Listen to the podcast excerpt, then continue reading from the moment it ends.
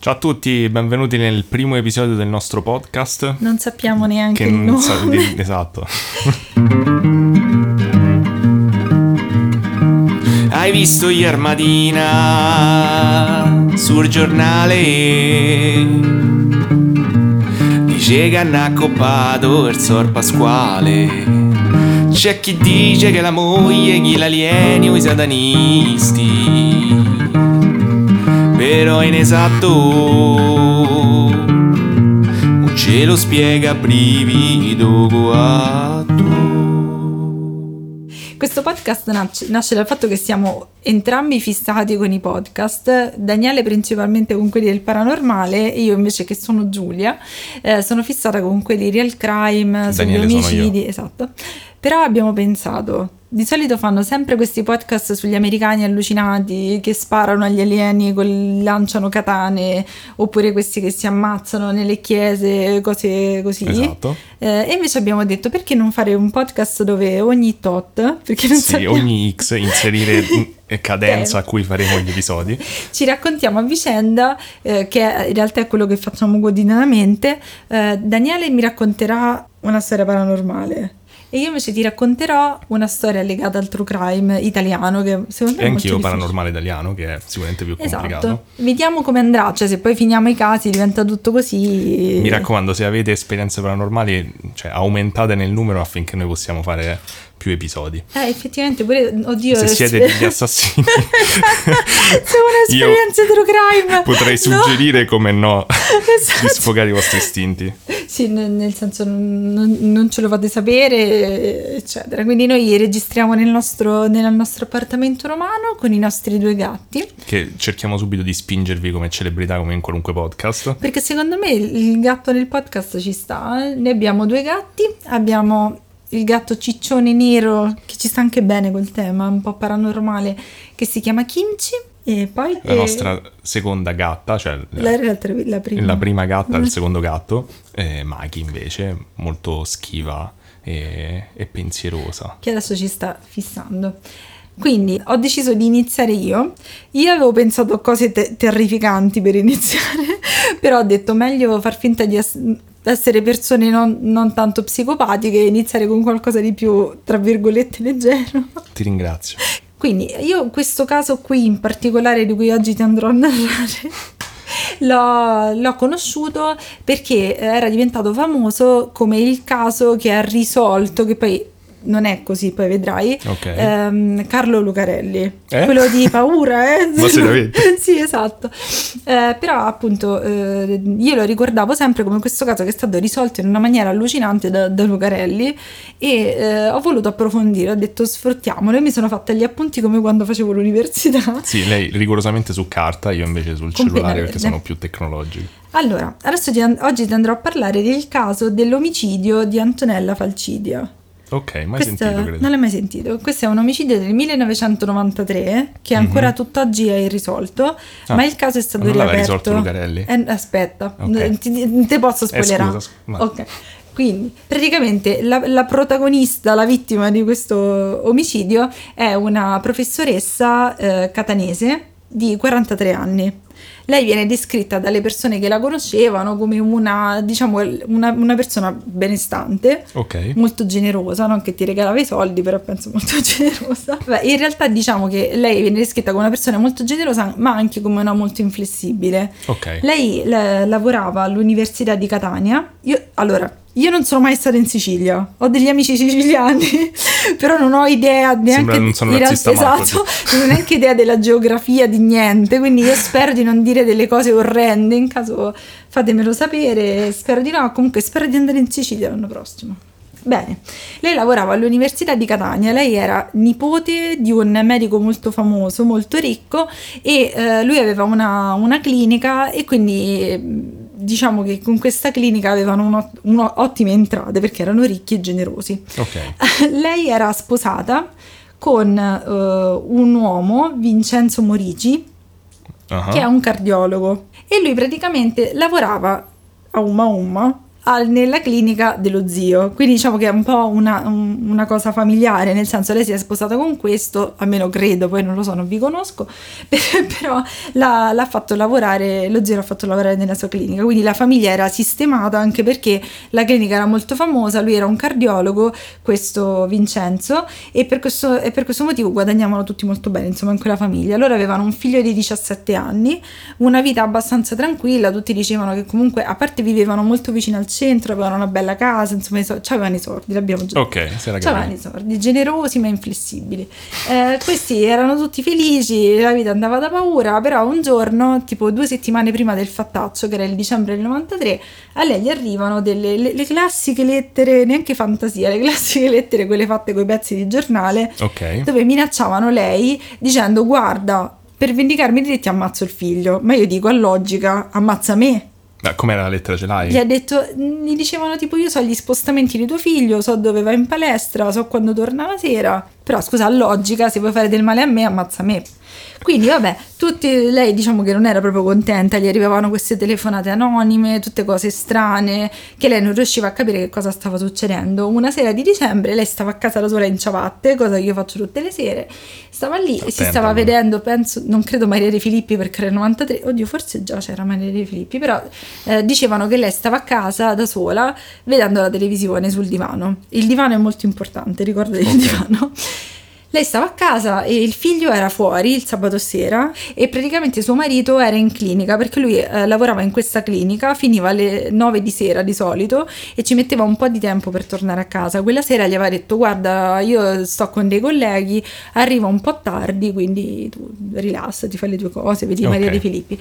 Quindi secondo la ricostruzione lei stava tranquillamente a casa sua in pantofole a vedere una trasmissione televisiva, lei sente dei rumori, va eh, per cercare la, la fonte di questi rumori, va alla porta e eh, non si sa a quel punto che cosa succede. Ok. Il marito torna a casa alle 11 e mezzo, vede che ci sono le luci accese, la televisione che va e dice ok vabbè questa si è Si è addormentata addormentata, certo. perché è pure tardi, cioè per me, almeno per me le, 10, le 11 e mezza è tipo Vabbè, le 2 di notte. non mi sarei fatto domande.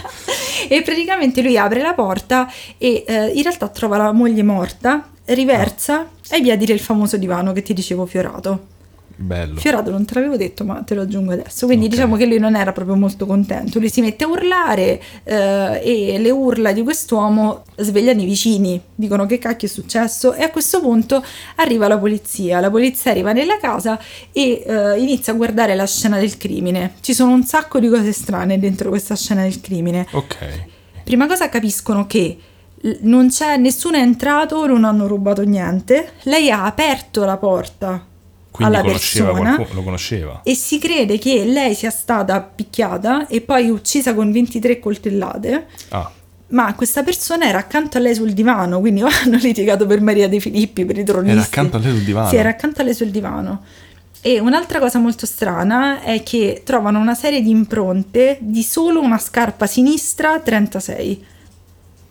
Cioè non era la sua scarpa. Dove la trovano? Cioè vicino sempre a questo cacchio di divano trovano impronte solo di una scarpa La sinistra. scarpa sinistra. Praticamente- Quindi si era tolto l'altra scarpa. No, pensano che chi ha ucciso lei una per dissimulare, per dissimulare ha iniziato a fare queste impronte con, eh, con il sangue, con la scarpa, perché sennò non ha senso. Perché dovresti dissimulare con una Eh, scarpa non ho idea perché non ho capito neanche io. Ho letto un sacco di articoli, ma io non l'ho capito perché bisogna Io dissimulare. consiglio alla polizia di considerare la strada di un assassino con una gamba sola. Oppure stavo giocando a campana, queste cose qui. E oltretutto nelle, nelle dita di- di- della vittima, di Antonella, trovano dei capelli biondi di una donna bionda eh, non tinta. Quindi Ah. queste sono le uniche cose che sappiamo di quello che è successo. L'unica cosa che ci fa capire che era il 93 è il fatto che il giorno dopo hanno fatto vabbè, bye bitches, avete visto la scena del crimine, mo arriva la donna alle pulizie e gli ha pulito tutta casa. Ma cosa? Quindi tutto il sangue e tutte le cose che poi ancora oggi Ma ci stiamo a come? rimuginare, gliel'hanno lavate e dici ma Ma scusa... scusa, ma non hanno sigillato la scena del No, crimine? lo facevano nel 93 Daniel, quelli si stavano a pippare chissà che cosa. Ma, Quindi ma perché questo giudizio morale sulla Non so. polizia? Eh, eh, no, forse era gli anni 80 dove si drogavano di più. Però insomma, a questo punto, quindi, hanno visto che le- delle coltellate che hanno dato a lei, ce n'erano alcune che erano piccolissime, altre che era- erano di una precisione allucinante, cioè come se una persona che potrebbe essere un medico, ha eh, inflitto prima una ferita, capito? E poi preso dalla rabbia, cioè le, le coltellate che l'hanno uccisa erano precisissime. Ok, poi dopo ha fatto finta di dissimulare Eh, dando oppure coltellate l'ha a preso caso. dalla rabbia, sembra una cosa del genere, quindi dici, mm, ok. Vabbè, non- fortunatamente non c'è un medico nella, nella scena del crimine collegato Ma alla, tanto, alla vittima. tanto hanno lavato tutto. Però, insomma, a questo punto eh, iniziano ad arrivare delle telefonate anonime, delle cose strane, perché poi, appunto, se avete visto Criminal Minds o qualsiasi cosa del genere, appena succede qualcosa ci sono quelli un po' matti che ti chiamano e ti dicono "Ah, ho visto questo insieme ad Elvis e e persone del genere. Eh, e quindi si sono create quattro principali ipotesi. L'ex eh, domestico dello Sri Lanka della coppia, che per Ok. vendicarsi dei, dei- dei torti subiti dalla moglie avrebbe potuto uccidere la signora, ma lui aveva un alibi.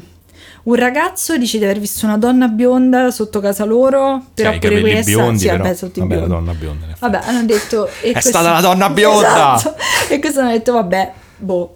Poi eh, dicono, eh, secondo me è stato il padre di, di Antonella per dei motivi legati al matrimonio che non voleva che Vincenzo fosse suo, suo genero, nuoro. Sì. Vabbè. E questa cosa hanno detto, vabbè, è un po' una cazzata. E poi alla fine, ovviamente, c'è la pista del marito. Però il marito ha detto, regà, allora lei... Ma se stava però in sala operatoria, cioè ci avrà Eh no, aspetta, aspetta, Ah. perché le- le- lei tecnicamente è morta alle 21.45, lo dicono sempre i poliziotti drogati, quindi non lo sappiamo se. Perché? Io mi dissocio da questi commenti sulle forze Esatto, dell'ordine. Esatto, no, no, vi vogliamo bene, poliziotti. Quindi lei è morta alle 21.45. Lui dice di essere tornato alle 22.tre- alle 23.30. Ok. Soltanto che diciamo che lui aveva un alibi che inizialmente andava bene, Ok, poi quindi- hanno scoperto che questo alibi non andava bene. Però perché hanno scoperto che questo Ok. alibi non andava bene? Perché Carlo Lucarelli Oh, infatti dico, ma Lucarelli dove entra Esatto. in gioco? Ok. Ha scritto un saggio sui grandi casi irrisolti italiani. Praticamente lui dice che eh, guardando le foto della scena del crimine ha usato un- quello che definisce uno scanner molto potente. Uno Eh, uno scanner scannerone. da casa. Esatto, uno Cioè ci ha messo la foto dentro lo scanner. Esatto, cioè, ha, ha utilizzato una tecnologia nuova perché Uno questo libro è intorno esatto al 2006 e praticamente questo tizio ha esaminato le foto del divano Mm. e nella pattern del divano ha trovato scritto col sangue della vittima Enz, Eh? le iniziali dell'omicida.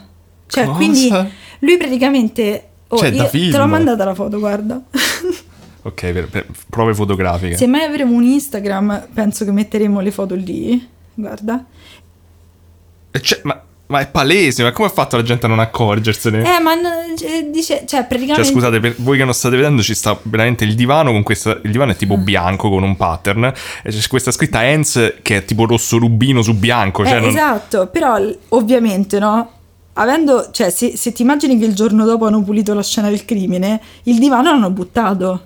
Mm, Perché questa- questo libro e tutto questo che ho capito, ma questa parlando- foto. sa- Cioè, sarà stato delle forze dell'ordine. Sì, però... non hanno visto eh, che so, c'era scritto hanno- Eh no, eh, perché lui ha ingrandito una cifra, ha detto Ma "Ammazza che soprattutto, ma strano". chi cazzo è Hens? È Vincenzo il marito. Ah. Quindi magari lei lo chiamava Enzo o comunque non è che ti metti a- se, se scrivi Vin magari si capisce meno. Allora ha scritto Enzo. Ok, magari chiamava il marito. no? È una cosa boh, non lo so. Però diciamo che è, è assurdo se ci pensi, cioè perché poi non è che era in una zona del divano Mm, lontano, no. era esattamente dove lei era caduta, c'era questa scritta. Quindi da una parte non è che... Cioè, Comincio a propendere un po' per la tua tesi sugli stupefacenti e le forze dell'ordine Esatto. comunque. Quindi, e, e oltretutto, appunto, que- tutto questo vi, vi dicevo che, che è avvenuto nel, intorno al 2006 e il divano l'hanno buttato. E a questo punto il, il il PM, si- il PM Faro legge questo libro di Lucarelli e dice: Ma lo sai che è? Mazza che ideona! E riapre tutto. Quindi lui legge il libro di Lucarelli, vede la scritta Enz e a questo punto Forse non siamo stati proprio accuratissimi nelle Esatto, e riapre tutto il caso e a quel punto si scopre appunto che il Ah. marito aveva un amante e il fatto che questo in realtà se n'è andato via alle 9 dalla clinica. Io non, ecco, qui entra il fatto che io non ho assolutamente idea della Sicilia come sia organizzata, però dicevano che se lei è morta C'era alle traffico. 21.45 lui faceva tranquillamente, beatamente in tempo ad arrivare là, ad ammazzarle e andarsene e dicono... Eh, no. non mi sembra un dettaglio questo. Eh, esatto, e, e praticamente hanno basato basato il tutto su questa famosa foto di Enz, cioè della Ok, foto col sangue. Quella di Lucarelli. Soltanto che non... Niente, fine. Cioè nel senso? Ma stato- che- cioè nel senso che dal 2006 al 2013 il marito è stato sotto accusa. Indagine. Ma gli hanno detto no, non basta. Ma che cacchio altro devono fare? Devono mettere una freccia. Come non basta? No, hanno detto che non basta. Cioè, non c'ha un alibi. Cioè, gli hanno detto, non- questo non c'ha l'alibi. Eh, oltretutto è successa pure una cosa allucinante, perché praticamente dopo che è morta lei, Ah. Antonella, dopo un mese è morto il padre, dopo un altro mese è morto lo zio, tutti in fila. Non accoltellati, spero. No, però entrambi erano in cura, indovina da chi come cardiologo? No. dal marito.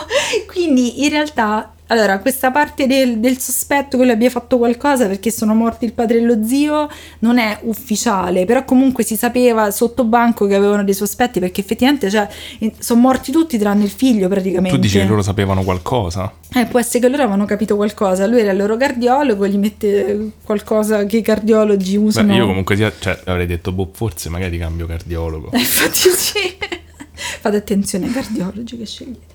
E, però la cosa assurda è che se, se tu hai una mente giallistica e, e prona al crimine come la, la mia o comunque anche la tua, cioè alla fine mia madre quando avevo 8 anni mi faceva vedere l'ispettore Derrick, no? Cioè a me sembra ovvio che... Forse non è così che funzionano le indagini No, vere, non però- penso, però la mia opinione ovviamente conta. Certo. E quindi praticamente ci hanno detto al marito, vabbè vai, fate una vita, viva la vita, infatti lui adesso ha un'altra famiglia, c'ha tutto e oltretutto poi quando loro volevano riaprire il caso, la casa è, stata venduta, quindi sono dovuti andare dai nuovi inquilini a fare dei, dei, pre- dei prelievi che erano ridicoli perché ovviamente questi ci vivevano da una decina d'anni. E anche perché hanno buttato tutto e pulito tutto il giorno dopo, quindi era un po' difficile. Nonostante lui sia stato scagionato, nessuno l'ha bevuta, nel senso che continuano a cercare di riaprire il caso, cioè continuano a cercare di provare che lui ovviamente c'ha qualcosa a che fare. Cioè, porca miseria, cioè, sembra davvero un film. Sì, incredibile. Ad oggi lui ha una nuova famiglia, una nuova moglie e tutto. Eh, io fossi la moglie, la nuova moglie, sarei molto attenta. E quindi niente, questo è il, è il caso che ti volevo presentare per, per iniziare questa nostra avventura. Secondo me è molto interessante perché poi, cioè, sai, cioè, quando uno parla di delitti italiani pensi sempre ai soliti 4-5, invece volevo cercare di, di fare qualcosa di più strano e questo sembra proprio un giallo. Beh, un inizio col botto, direi. Eh, Mm, sono abbastanza sconvolto. Sì, ma io non lo so come... Cioè, per- quando mi hai detto Lucarelli pensavo, mm, secondo me non ha preso un bel caso. E invece, Invece- ma è, ma è- abbiamo insultato sorpreso. le forze dell'ordine, Sì, Carlo Lucarelli. No, però guarda che il suo podcast è molto bello. Non, ho capi- non è in realtà un podcast, però è bello, mi piace. Bene, quindi io ho detto la mia parte e passo direttamente la palla a Daniele con la sua parte invece paranormale. Va bene, allora cominciamo con la mia parte. Ok, sono pronta a sorprendermi. Eh, allora, questa è una storia che ho scelto e secondo me è è un po' significativa anche per noi perché ne abbiamo parlato forse mm, diciamo nel periodo iniziale della nostra relazione, quindi ormai ben 15 anni fa. Eh, 16. Beh, vabbè. Credo. Ok, mi sto concentrando, vai. Più o meno. Ma dormo stanotte? Sono fantasmi o alieni, ecco. Nessuno dei due. Come nessuno dei folletti. vabbè, non è che il paranormale sono solo fantasmi o alieni. Vabbè, di solito. No. Ok. Allora. Sono troll, ok. In, cominciamo con questo. Adesso ti faccio questa domanda retorica perché tanto so che ne sai qualcosa perché ne abbiamo parlato oh, sicuramente. No. Però... Le storie del Solway. le storie del Solway. Ehm, che cosa sai di EVP o di psicofonia? ah, boh. Che è quello dei cancelli? Quello è un fabbro. No, senti, che c'era questo posto tipo in Sicilia dove gli si aprivano da soli i cancelli. Ma non non erano i cancelli, comunque no. Ok. Non so. No, la psicofonia, l'EVP. No, non o so cos'è. Electronic Voice Phenomena. Ah, che. Ah! Ho capito che, che stai dicendo. Quello della radio, no? Mhm. Ok. Tipo. mm, come si chiama? Ai confini della realtà, quello del telefono che gli casca sulla tomba del marito. Cioè, non è una storia vera questa, però. Sì, sì, tipo l'episodio dei confini in realtà, però che cos'è? È fondamentalmente un fenomeno, presunto fenomeno, che è stato Ok. studiato mh, più o meno, poi adesso ne vedremo la storia dall'inizio, diciamo dagli anni 50. Questi sono i gatti che si menano.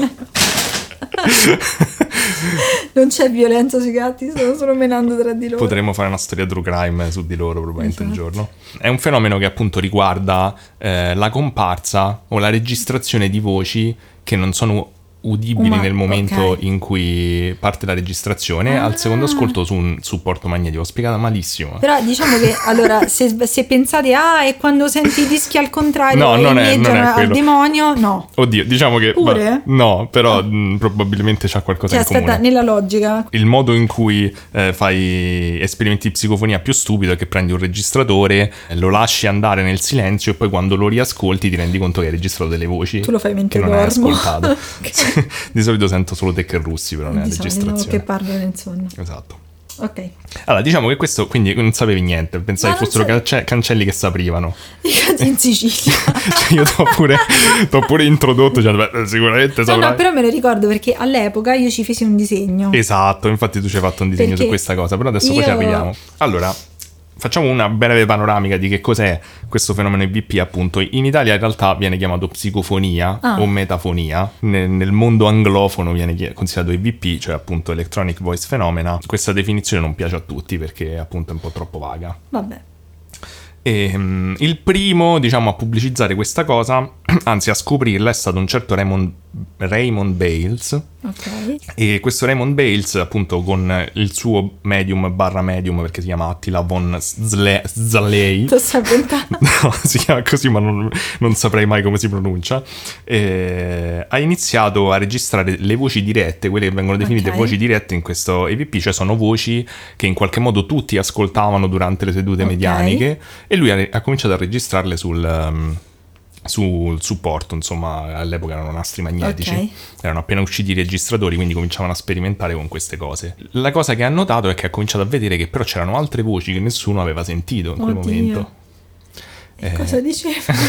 Ti uccidere. No, no, erano voci spesso dicevano cose in- difficili da interpretare, o- però eh, considerando che erano persone che erano abituate a stare ad un tavolo e ad evocare gente morta e a vedere scusa, eh. tavoli che volano, non è che erano particolarmente stupidi dal fatto che c'erano delle voci in più su del, Vabbè, su ma del poi erano pure quelli che si, si ingoiavano i panni per far finta che erano fantasmi, ti ricordi? Sì, l'ectoplasma, sì, ci stavano Sì. truffatori Vabbè, ovunque. diciamo che, ok, tu. Sì, però io volevo arrivare al fatto che non l'hanno pubblicizzata questa cosa. Ah, ok, quindi i vomiti sì, ma questo perché no. secondo loro probabilmente non era una cosa particolarmente Interessante. Sì, cioè rispetto a tutto Ok. il resto. Hanno detto, ah ok, ci stanno altre voci, pazienza. Ok. Ehm, però l'hanno scritto su, un- su una rivista specializzata mh, di parapsicologia inglese, e quindi gli addetti ai lavori avevano cominciato a intuire che Mm. c'era questa cosa.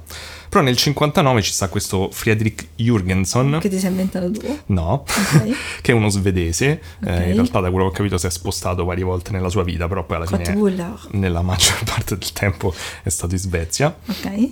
Che è un eh, personaggio abbastanza poliedrico, cioè ha fatto un sacco di cose nella sua vita. È diventato cantante lirico studiando a Milano, eh, poi ha fatto il regista. Oddio, ho capito. Quello che era mezzo indiano. No, Frederick. Ah, quello era un altro. Scusa, ti faccio che capire male. Ma c'aveva dei cancelli che si aprivano. Esatto. In Sicilia. Poi hai detto, non ci sei manco mai stata in Sicilia. Questo sarà il titolo i cancelli dell'episodio. Cancelli siciliani. Che si aprono. esatto.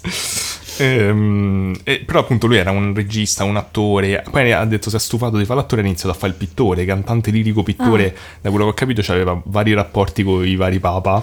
Ah, Eh, vabbè, poi, quanti papi, scusa. ehm, da quello che ho letto parecchi papi gli hanno detto tipo 4-5. fammi, fammi un ritratto, insomma, Ah, ha fatto no? ritratti, ha fatto tipo de- delle illustrazioni degli scavi archeologici al Vaticano, gli hanno chiesto di fare, vabbè. Ognuno ha i suoi gusti e i soldi Esatto. li spende come vuole. Il punto è che però questo signore simpatico nel 1959, mentre stava nella sua casa in campagna, aveva un hobby, ovvero ascoltare il canto degli uccelli, che è diventata la mia nuova fissa degli ultimi mesi. Ne riconosci due tipi, però li non è vero. bene. Allora, c'è gente che dice che riconosci i parrocchetti sia semplicissimo e se sta sentendo questo... Tu li vedi, tu li vedi i pappagalli e dici ecco i marrocchetti, l'ho sentiti. Se questa persona sta ascoltando questo episodio, sappia che ha detto una grandissima menzogna perché è palese che è difficilissimo distinguere i Ah, parrocchetti. stai già facendo le frecciatine alle persone.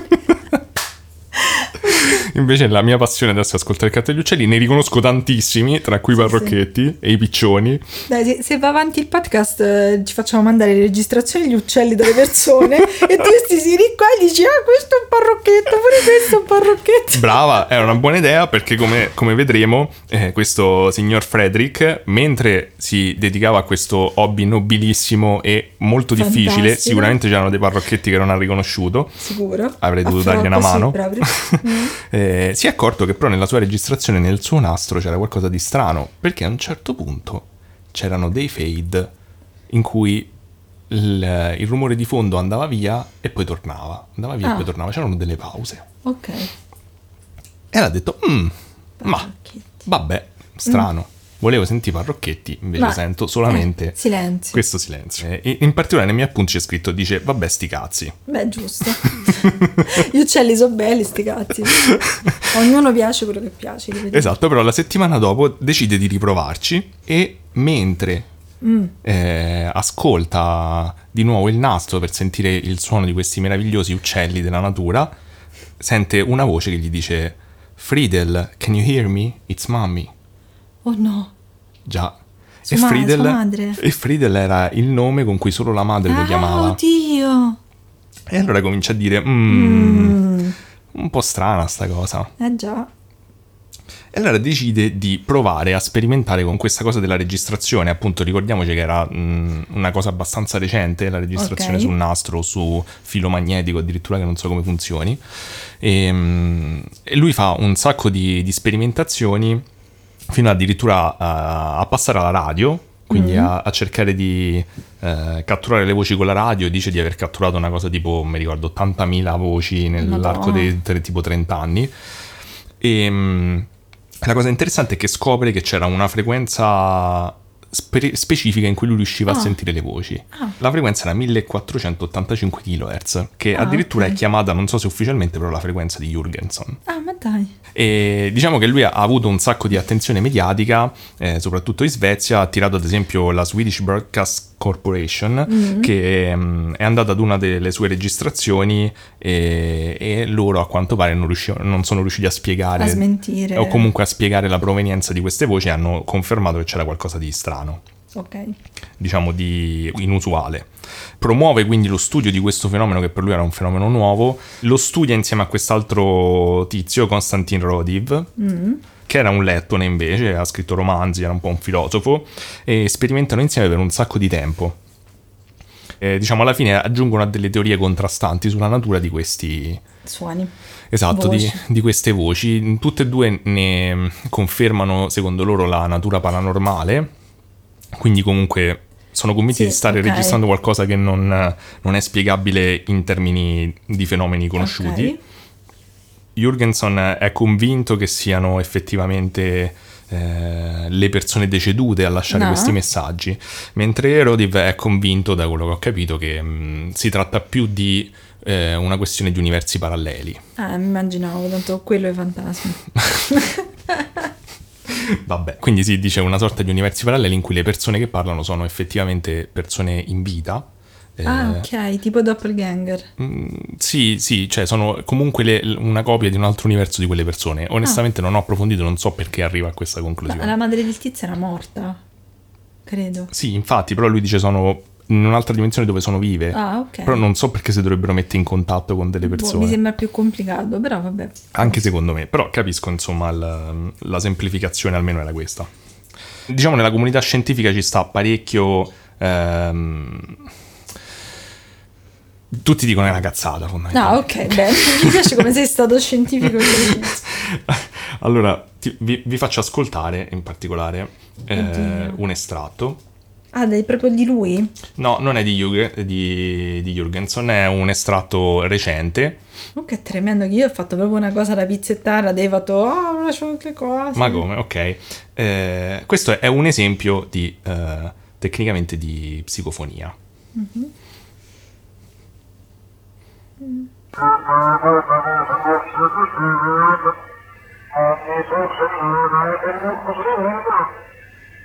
Secondo le relazioni,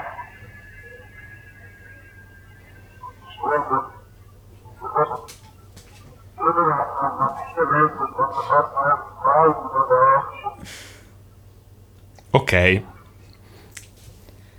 Ah, senza Ok. a leggere non avrei capito niente. Ok, esatto, quindi diciamo che in questo video in realtà c'erano dei sottotitoli che ovviamente Eh, voi se non potete leggevo il vedere. sottotitolo dice, c'aveva pure senso. Se me lo devo inventare io devo dire, non lo so. Comprensibilmente la comunità scientifica dice, vabbè, ma guardate che però eh, questo fenomeno che voi definite paranormale, secondo noi è ascrivibile Che semplicemente... siete rincoglioniti. In particolare eh, al, comunque quella che chiamano auditory pareidolia, Ah, cioè la ok, pareidolia ok. au- auditiva. La pareidolia è fondamentalmente il- la tendenza degli esseri umani a trovare delle figure o mh, estetiche però quindi ad- appunto nel suono a trovare a, a dargli una forma conosciuta a Sì. degli stimoli sensoriali Tipo le nuvole. Le nuvole, esatto. Ok. o anche ad apofenia, che eh, è invece la, diciamo, la tendenza a trovare significato in eh, una, una serie di eh, cose che oggettivamente non hanno un significato. Se, Che mi, se mi dai 50 euro potrei mettere qui. lo stavo per fare io, che è incidentalmente il titolo del mio EP, che non c'entra niente col paranormale, però, ma Se per altri 50 motivi. su- Cercate Carura Apofenia su Spotify. Con la K. Con la K, ok. Fine eh, intro. Plug. Esatto.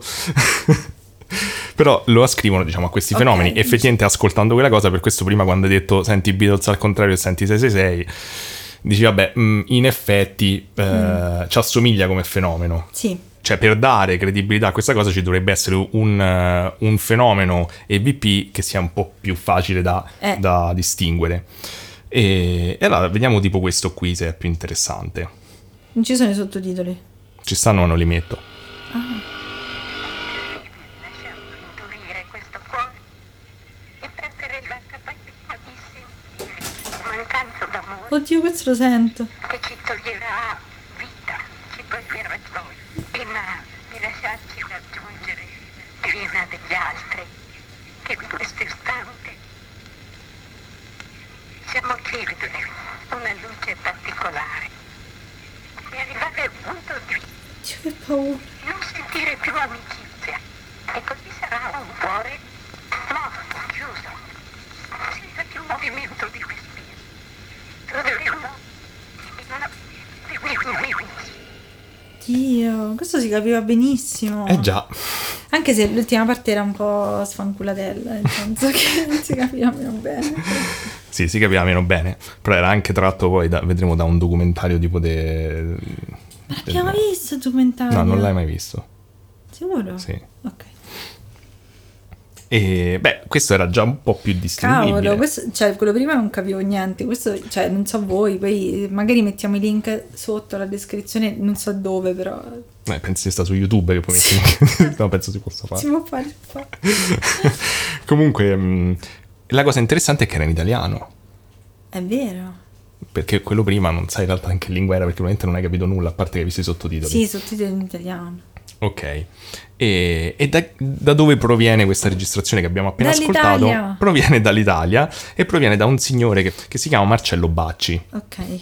eh, che è un signore di Grosseto, classe, classe 96, del, sì, classe 97, 97, classe 1927. Ok.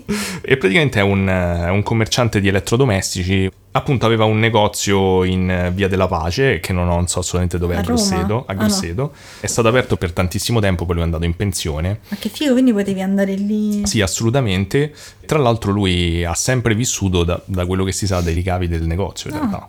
Per prepararmi bene, visto che te c'hai questi fogli con tutti gli appunti, però sei stata bravissima, quindi non ti posso ho dire niente. scritto tutto. Sì. Io mi sono letto un libro. Secondo te- cioè, Questo è il, il mio Oddio meme. santo. No, il mio, allora, il mio ha visto un documentario, il suo ha letto un libro, quindi, cioè, E in particolare ho letto un libro di- scritto da Marcello Bacci che si chiama eh, Il mistero delle voci dell'aldilà. Che ok. poi Ah, ti hai fatto la, bi- la bibliografia Eh, sugli certo, appunti, seria. oddio santo.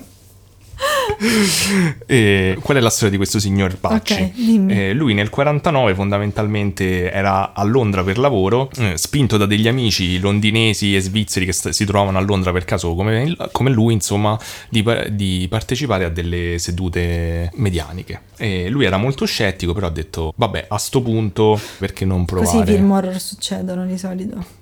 Sì, e quindi partecipa a queste, qui, a queste cose qui e Ok. a queste sedute e si rende conto che comincia ad assistere a delle cose allucinanti, Mm. eh, tra cui eh, in uno dei documentari continuava a descrivere questi eh, con l'accento toscano che non farò per non mettermi in imbarazzo e in ridicolo. Neanch'io. Eh, Giulia proprio no, diceva cose tipo che sentiva questi bambini che gli toccavano con le manine, le toccavano le manine nel Oddio. collo e che per fargli sentire che stavano lì e lui era tanto I contento di questa bambini che cosa. ti toccano con le manine non sono mai una buona No, cosa. no, potrebbero finire nel tuo settore. E viceversa. Ehm, E, quindi lui scopre questo mondo e dice che i suoi amici lo aiutano comunque a accettare la realtà dei fatti perché per lui era, Mm. cozzava con il suo modo di concepire la realtà, lui era appunto comunque un, tecnico, bene o male, era una Ok. persona abbastanza razionale. eh, però nel tempo ha cominciato da quello che ho capito a farne molte di queste sedute con i suoi amici e si è reso conto che era innegabile quello che lui, Sì, a cui lui eh, assisteva. Eh, l'esperienza che lui faceva. Esatto, e quindi in qualche modo doveva collocarle. E, e uno di, di questi amici, fondamentalmente, mentre lui mh, partecipa a una di queste sedute, da quello che ho capito, gli, gli racconta di Jurgenson. Ok. E, e quindi Bacci, che comunque sia vendeva elettrodomestici, appunto c'era un'estrazione che ovviamente aveva anche accesso a dei registratori, Certo. eh, si intrippa molto di questa idea perché pensa, termine tecnico, Posso registrare i parrocchetti. Sì, non aveva capito qual era il fulcro Esatto. del lavoro di Jurgenson. Dice, ok, quindi posso sostituire il medium con un registratore e fare delle prove. Quindi dice che una sera, insomma, fa varie prove, però la sera si mette in- in- nella sua camera, dopo aver fatto vari tentativi, invoca il nome di questo suo amico che era scomparso, a cui lui teneva, teneva tantissimo e di cui ancora non si riusciva a capacitare della sua della morte. morte, ok. Eh, questo certo Nando S, che gli risponde, gli risponde con la sua voce. Ma dai. Eh, gli dice una cosa tipo Nando S, cioè eh, il suo nome e il suo cognome, gli dice sono qui, è qui. Ah, ok. E a quel punto giustamente Bacci dice, "Mm, ok, forse c'è qualcosa in questa, in questa pratica. E comincia a coinvolgere un po' di gente, tra, tra cui un certo Venturino del Francia, che l'ho c'è messo il nome solo perché c'è il nome che so che ti faceva ridere. Sarà il mio nome falso d'ora in poi. Esatto, e co- cominciano quindi a fare degli esperimenti, cominciano a sentire altre voci, e- però a un certo punto lu- e comincia a coinvolgere questi suoi amici, questo Venturino del Francia credo fosse un tecnico tra Mm. Che l'altro. bello, continua a dirlo. Esatto. E a un certo punto, dopo un po' di sedute, anche la moglie, ad esempio, viene coinvolta e una delle voci chiama la moglie per nome. Oddio, avrei cambiato casa. E, e allora lui comincia in qualche modo a mm, creare un piccolo gruppo di persone, ma una di queste sere, comunque, nelle- da quello che ho capito all'inizio delle sperimentazioni, cominciano a captare fondamentalmente solo gente che piange. Oddio, perché? Donne che piangono. No, ma cava. Oddio, che è successo? Che data era? Non lo so. Ah no, pensavo che c'era tipo una grande catastrofe. No, era- sarebbe stato interessante, no. Era una sera come un'altra. sì. E- però il, eh, il suo amico Venturino del Francia In Francia. eh, gli suggerisce, dice, raga, però non è che magari noi non stiamo a fare una cosa tanto carina, a costringere questi a parlare Ah, dall'aldilà e soffrono. Ah. Eh, e quindi loro dice che chiedono esplicitamente... Soffrite, state piangendo, eh, ma ve lo chiediamo. gli chiedono esplicitamente ma va bene che facciamo sta cosa o non vi piace e le voci rispondono no bene contatto continuate continuate continuate. Oddio, cioè mi sei tutti la pelle d'oca. E, e per- Bacci dice che questo è un momento importante perché per lui è, il, um, diciamo, è il momento in cui capisce che questo sarebbe stato un rapporto di lunga durata in qualche modo, che ave- era una cosa che volevano da entrambe le parti, non era un caso che stesse succedendo questo contatto, insomma. Sì. E quindi lui fa un sacco di prove, eh, all'inizio registrava su questo registratore Sabba e avevo letto pure da qualche parte che a un certo punto non so perché fanno domande alle voci, gli chiedono su, su che cosa ti stiamo registrando e quello risponde Sabba. Oddio. E, e poi a un certo punto, dopo comunque sia tipo sette anni, passa alla radio nel 71. Comincia a sperimentare, però la cosa interessante quando prima hai detto radio, latte e miele, dice che in questa frequenza 7,5 MHz fondamentalmente comincia a contattare questa radio Peter. E Radio Peter è una radio di cui parla anche Rodiv, quello che lavorava insieme a Jürgenson, Oddio. il filosofo. Fondamentalmente lui Ma diceva che di ogni... chi è Radio Peter? Non lo so, ogni tanto lui dice che contattavano questo gruppo di voci che Eh? si presentavano come se fossero effettivamente un, eh, Una radio. una radio. Oddio, E ce n'erano due, una era eh, Radio Peter e l'altra si chiama, eh, eh, Rodiv la chiama 666.in. Studio Kelpe. Studio Kelpe, ok. E boh, cioè uno direbbe, ma forse erano radio normali, però dicevano cose parecchio strane per essere radio. Ok. A livello di marketing, secondo me non andavano benissimo. e, e a quanto pare anche, mh, anche Bacci contatta questa, questo Radio Peter. Ok. E, e a un certo punto, in particolare, eh, in uno di questi contatti con questa Radio Peter compare una delle figure che sarà fondamentale poi nella storia di Bacci, Cosa? che è una voce che ricorrerà per praticamente i prossimi 30 anni della Ammazza. storia del, Di Bacci? sì, della- degli esperimenti di questo gruppo di Grosseto. E questa entità si, si presenta come Alan Cordula Alan Cordula. Ed è una donna, a quanto pare, Ah. cioè una voce femminile. Ok. Cordula, da quello che ho capito, è il nome, e Alan o Alan Ah. è il Cognome. il cognome. In particolare pare che si presenti perché un certo avvocato Capitani, eh, in una di queste trasmissioni di questa Radio Peter, aveva sentito una voce particolarmente melodiosa e facile da distinguere rispetto alle Ah, altre. rispetto alle altre. E quindi aveva detto: Ma di chi era quella bella voce? Ha chiesto mentre ascoltavano questa cosa. mia. Esatto, e questa risponde: Radio Peter, Alan Cordula, Danke Capitani. Mm. E nel tempo stabiliscono un rapporto con questa Cordula. Diventa tipo R poi, si innamorano. Lo- que- questi dettagli privati non li so. Ok. Eh, però mh, sembra che comunque loro cominciano a capire delle cose. Innanzitutto che questa Cordula in qualche modo si fa portavoce di un gruppo eh, di voci, Di voci. Di, di persone che sembrano morte e sembra che abbia in qualche modo autorità su queste voci, cioè decide quando possono parlare e quando, po- quando non parlano e ha comunque la loro fiducia, cioè in qualche modo le voci la riconoscono come, una, Ok. come un'autorità. E praticamente con questa cordula appunto si stabilisce questo rapporto dove sembra che lei li aiuti a ragionare anche sul fenomeno, Ah, ok. che è una cosa strana. Cioè, Strana, sì. Esatto, li aiuta in qualche modo. ehm, ad esempio a un certo punto gli dice, eh, mentre loro si interrogano sulla natura di questo fenomeno, sul perché, su come fa a funzionare sta cosa, lei gli dice non sono le onde radio che ci lasciano chiacchierare E chi è? e non si esprime su altro. Ah, e vabbè. Perché tutti devono lasciare le frasi a metà? E infatti loro cominciano a fare degli esperimenti, tra cui mettere il volume a zero, cosa che non cambiava assolutamente Ah, nulla, continuavano a bene. sentire la voce. E, e a un certo punto eh, coinvolgono questo Carlo Traina, che Ok. però è con la J, quindi per la tua gioia sarà Carlo Trajna, Traggia. che è un ingegnere, e ho tro- non ho trovato molto su di lui online, però Mm-hmm. eh, diciamo che eh, quello che ho capito all'inizio era uno scettico, li ha aiutati a fare degli esperimenti, poi è, è diventato parte è stabile del gruppo. E a un certo punto fanno un esperimento dove addirittura mettono due radio, una vicino all'altra, sintonizzate sulla stessa identica frequenza e solo una delle due prendeva la voce. Ah, oddio. O addirittura un esperimento con questo professor Mario Salvatore Festa, che è un docente di fisica e di radioprotezione fisica, che non sapevo cos'era, ma è una scienza che studia fondamentalmente come proteggere dalle radiazioni, quindi tipo Ah, quando ok. nelle lastre, eccetera, per- all'Università di Napoli. E mm, cominciano, mentre la voce parla, a rimuovere le valvole Ah, della radio. della radio e fino a- ad arrivare da quello che ho capito a una sola forse diciamo comunque tolgono le valvole sintonizzatrici ci stanno anche qui il nome delle valvole che tolgono e Non ci addentriamo dentro queste cose. Già la Esatto. Sicilia non la sappiamo, le radio ancora meno. e posso leggere un libro sempre su come Certo. funziona la radio È sulla Sicilia. e, e quindi sembra che le voci hanno continuato a parlare anche senza Anche le valvole senza i supporti. senza niente Oddio. Addirittura certe volte è successo che parlassero spontaneamente con le cose spente.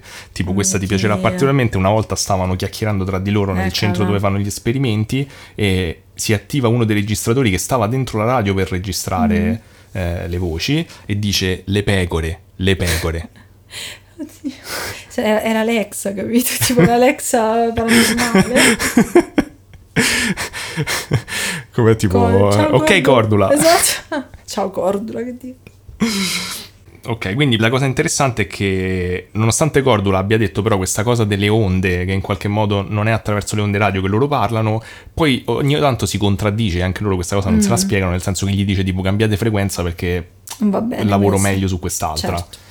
Però allora non si capisce qual è il, il- Il senso. il senso di questa cosa. Però in qualche modo Cordula appunto dice ha avuto un sacco, ehm, un ruolo molto importante, ad esempio il fatto che a, rispo- a volte rispondeva alle domande delle persone senza che le facessero. oppure... Ah, oddio. Esatto, oppure a- delle volte ha parlato a delle persone precise del gruppo di ricerca, eh, in qualche modo riferendosi a mm, dei loro eh, drammi interiori o comunque delle, Ah. delle loro tensioni molto intime Sì. di cui nessuno sapeva nulla e spesso tranquillizzandoli e facendo delle previsioni che poi si sono avverate. Prima magari tipo capito uno aveva delle passioni segrete, tipo cioè ma le mutande della donna comunque ti stanno bene, capito? Era, Sì, una, cosa ah, tua, no, ma che dici? era una cosa tua privata. Dici, vabbè. Dice, vabbè, vabbè, ok, grazie, però adesso Ah, ciao, basta. ciao, ciao. No, sono tutte cazzate. No, no, no. tutto finto. Ciao, ho visto la tua history del- sul tuo browser di Pornhub. Ma Esatto, no!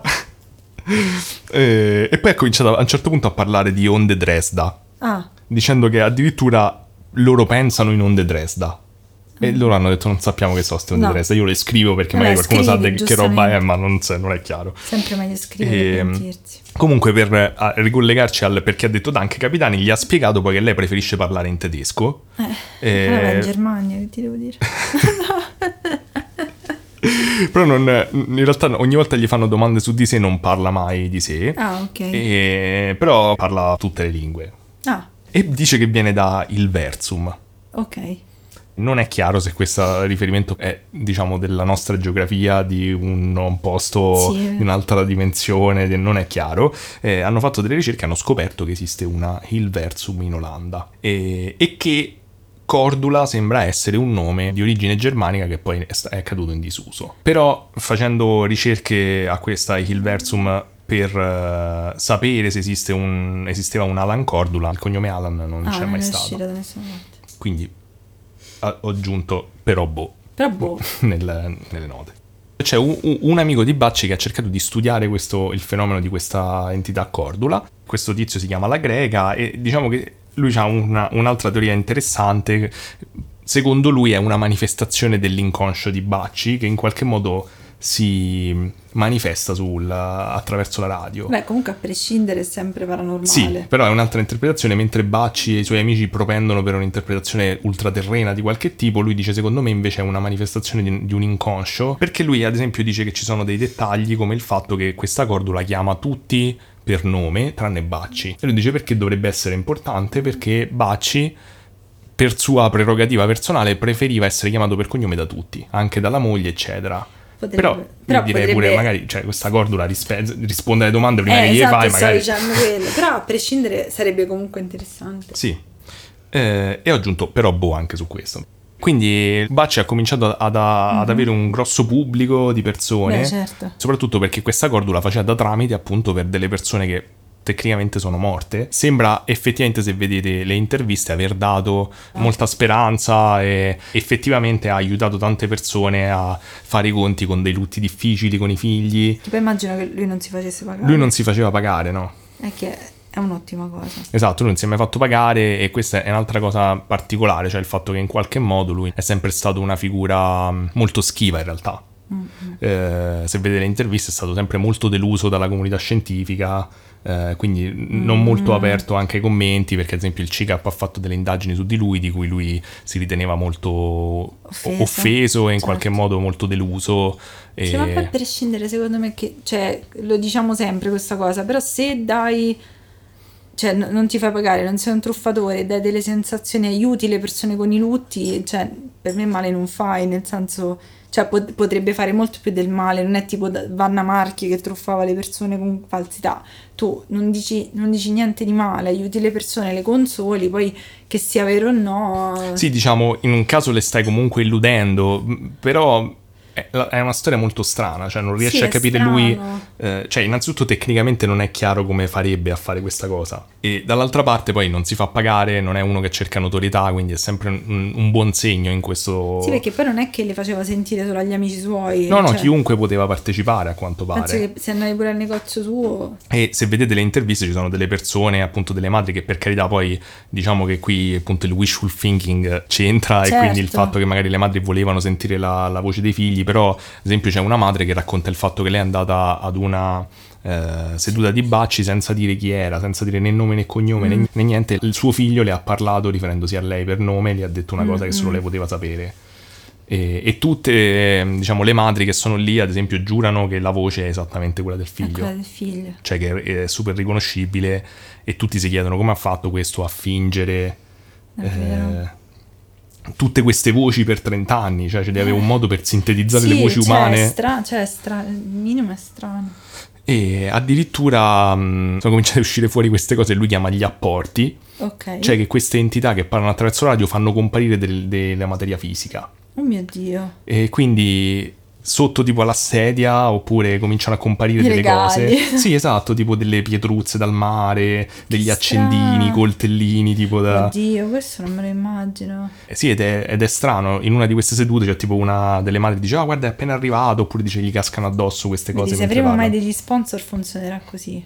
C'è che ci lasciano le cose sotto la Sotto sedia. la sedia all'improvviso.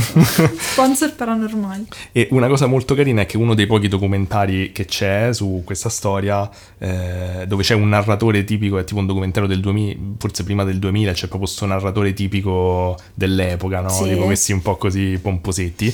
E, però a un certo punto pa- dice che la voce, cioè quando quelli sono andati a registrare, Eh, e questo c'ho paura, infatti. la voce si è riferita al, al futuro narratore del documentario Oh e gli ha parlato in Dio. tedesco e il narratore del documentario diceva in effetti io sono versato in tedesco e non lo poteva sapere nessuno Oddio, fondamentalmente comunque ma- non lo sapevano quelli Tanto lo monti te sta cosa, io non voglio sentire. Eh. Questo, coso, questo podcast lo monti perché noi stiamo registrando quindi ci ecco perché potrebbe essere qualcosa Psicopatico. almeno se c'è sicuramente avremo degli sponsor Ah sì, sì, probabilmente. se valgono miagoli dei gatti eh, potremmo essere ricchi Il mio agorio, come mi chiama il mio gatto? Miau. esatto.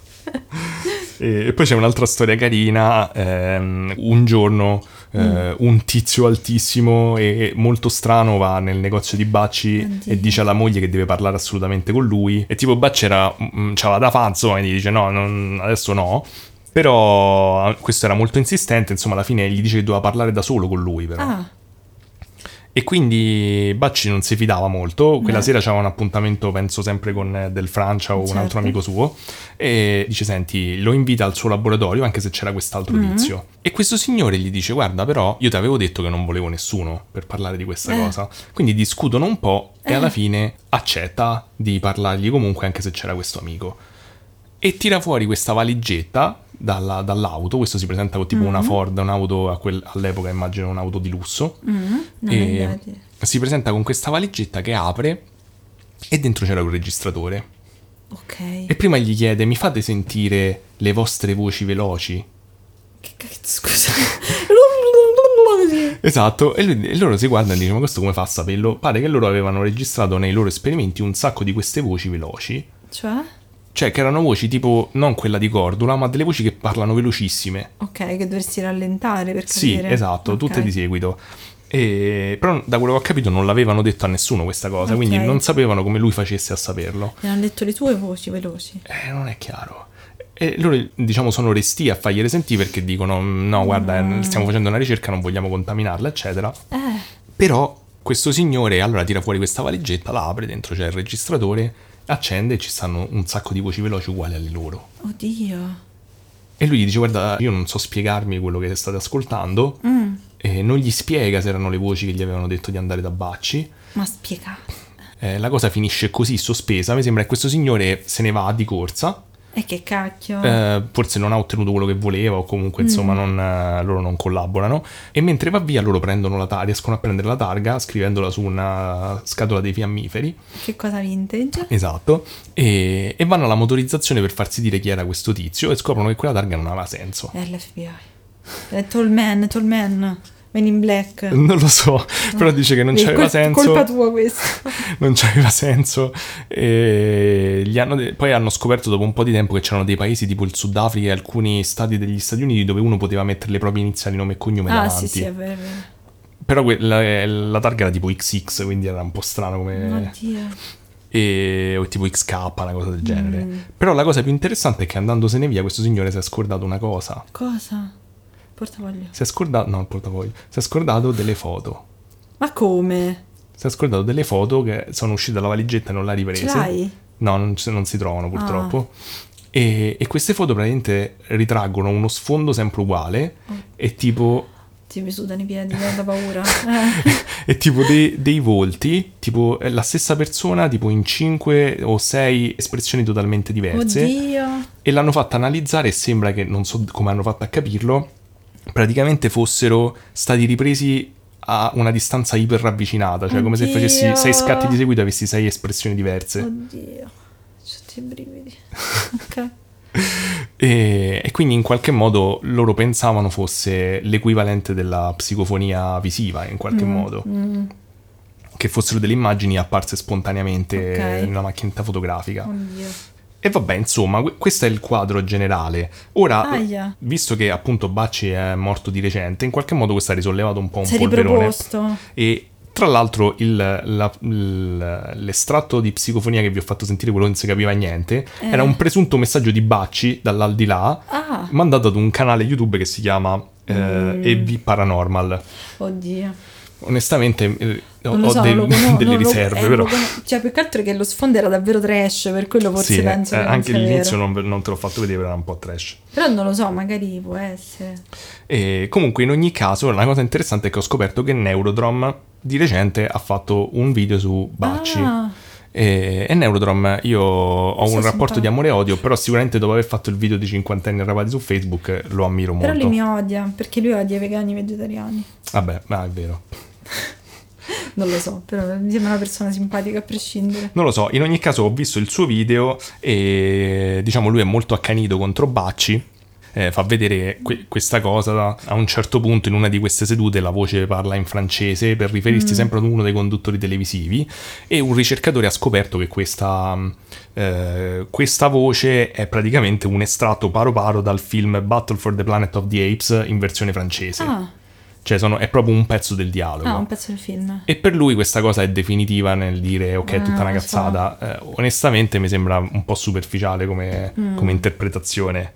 Ehm, Non lo so, poi può essere tu. Cioè, poi lei- lui come canale è abituato ad avere a che fare con le peggio persone. sì, sì, diciamo che eh, però secondo me racchiude un po' anche l'atteggiamento di certe persone, cioè secondo me ci- c'è in qualche modo un- una credulità inversa, cioè tu Io ti rimango- convinci, cioè Mm. devi essere comunque un po' credulone per farti bastare secondo me questa spiegazione per un fenomeno così complesso. Poi puoi rimango- dire, boh, secondo me Mm. è, è- è tutto finto, però mi devi spiegare come in qualche Sì. modo, no? Cioè ci vuole qualcosa un po' più... possi- io rimango possibilista, cioè non dico né sì né no. Cioè, Sì, an- anch'io, io sono molto incuriosito, però lui non mi ha assolutamente convinto sul fatto, diciamo, di scartare totalmente questo fenomeno. E leggendo il libro di Bacci comunque mi sono fatto delle- un'idea interessante del personaggio, della persona. In effetti, cioè, lui sembra uno che in qualche modo non è interessato Cioè, da-? Mm. davvero a capire questo fenomeno. Mm, È interessato, non- cioè si sbilancia, insomma è un vecchietto pure simpatico, un po' alla mano così, che ogni tanto, insomma fa le sue cose. Mm. Però in qualche modo lui è interessato davvero a capire questo fenomeno e quindi ad esempio nel libro ci stanno nell'introduzione lui dice questa cosa, dice che secondo lui questi fenomeni che lui, eh, a cui lui andava incontro erano ascrivibili a una di queste tre cose, cioè o sono una colossale mistificazione frutto dell'inconscio di suggestioni, coincidenze, autoesaltazioni psicologiche, oppure sofisticate messe in scena di istrioneschi gabbamondo. Bene. Oppure sono fenomeni prodotti da energie sottili, risposte dell'inconscio o in, o in qualche non meglio identificata parte del cervello. Ok.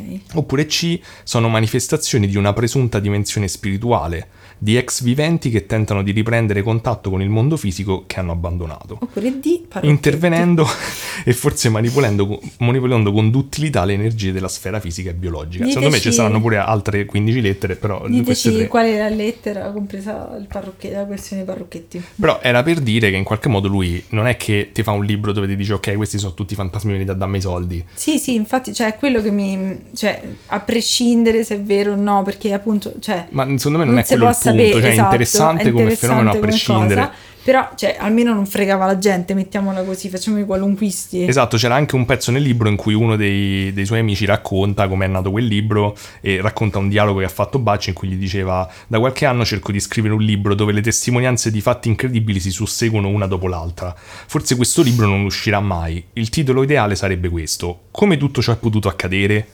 e il sottotitolo Rigorosa documentazione sull'incredibile mistero delle voci.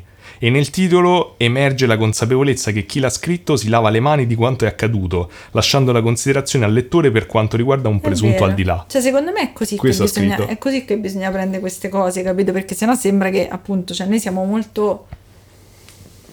Cioè, è interessante prendere nota delle cose. Cioè, esatto, mi piace che comunque sia lui sembra aver avuto, nonostante deve essere difficile per 30 anni assistere a questo fenomeno, Mm, voglia. e di cui poi tra l'altro lui sembra catalizzatore, cioè senza lui non funzionava, che è una delle cose che poi gli, anche immagino gli scettici useranno contro di lui. Però in qualche modo lui è rimasto sempre, mh, cioè non c'è un'interpretazione religiosa, nonostante poi le voci parlino anche Eh, con dei termini un po' infatti. religiosi in qualche modo. Eh, e che ne pensi? Questo questo- questo è quanto. No, io penso che, cioè, come dicevo prima, è, è fi- cioè, è interessantissimo. Cioè, io, io rimango, rimango sempre molto possibilista, a parte quelle cose che dici proprio, mio Dio, eh, questa è una cazzata. Però in questo caso effettivamente, cioè, oltre ad essere una cosa molto particolare, cioè non è una cosa che ho sentito tante volte, però mm, mi sembra una cosa molto interessante, cioè mi ricordo quando ne abbiamo già parlato, era effettivamente, cioè, ripeto, se dà closure, aiuta le persone, non ha chiesto soldi, non ha fregato nessuno, cioè a prescindere se lui l'avesse fatto o non l'avesse fatto non è cambiato niente, no? Cioè lui non si è arricchito. No, assolutamente no, cioè almeno non sembra proprio. Perché io mi ricordo che recentemente c'era una coppia che ha tentato di. Sì, ecco perché me lo ricordavo. Perché c'era una coppia che ha tentato di fare la stessa cosa, marito e moglie. Mm. Che però non, non si capiva un cazzo. Dicevano: Sì, sì, madonna, detto che troverai lì. E questi si facevano pagare fior di soldoni. Vabbè, tipo i coniugi Warren che per quanto siano ben Eh, eh, purtroppo- rappresentati a The Conjuring non erano proprio così onesti. Purtroppo non si chiama, non si chiama Lorena e Warren, no, se no se erano italiani ne avremmo Esatto. parlato. Però a prescindere appunto, cioè, rimango, è molto molto figo, cioè rimango aperta e interessata. A me ha sempre affascinato questa storia perché appunto è... è- Anch'io ho sempre pensato che i fenomeni appunto di psicofonia fossero probabilmente eh, riconducibili quasi tutti a fenomeni effettivamente di pareidolia oppure di apofenia. Però è strano perché comunque la radio, cioè la radio proprio e il telefono come, come strumenti inizialmente pensavano che avessero, anche la fotografia che avessero questa funzione, quindi che ne sai? Sì, ma poi in questo caso proprio Bacci a un certo punto nelle ultime interviste che ha fatto, che ripeto so poche, diceva tipo, ma secondo me, cioè che le voci gli hanno confermato che non c'entra niente la radio. Cioè che potrebbe succedere con qualunque cosa, lui era il, era il mezzo con cui in qualche modo succedeva più Sono contenta che stanotte sarò con l'orecchio teso. Tanto le senti solo se registriamo, quindi quando poi risentiamo qui No, la... ti senti tu e non li senti niente. Eh, niente. Ce l'abbiamo fatta. È incredibile.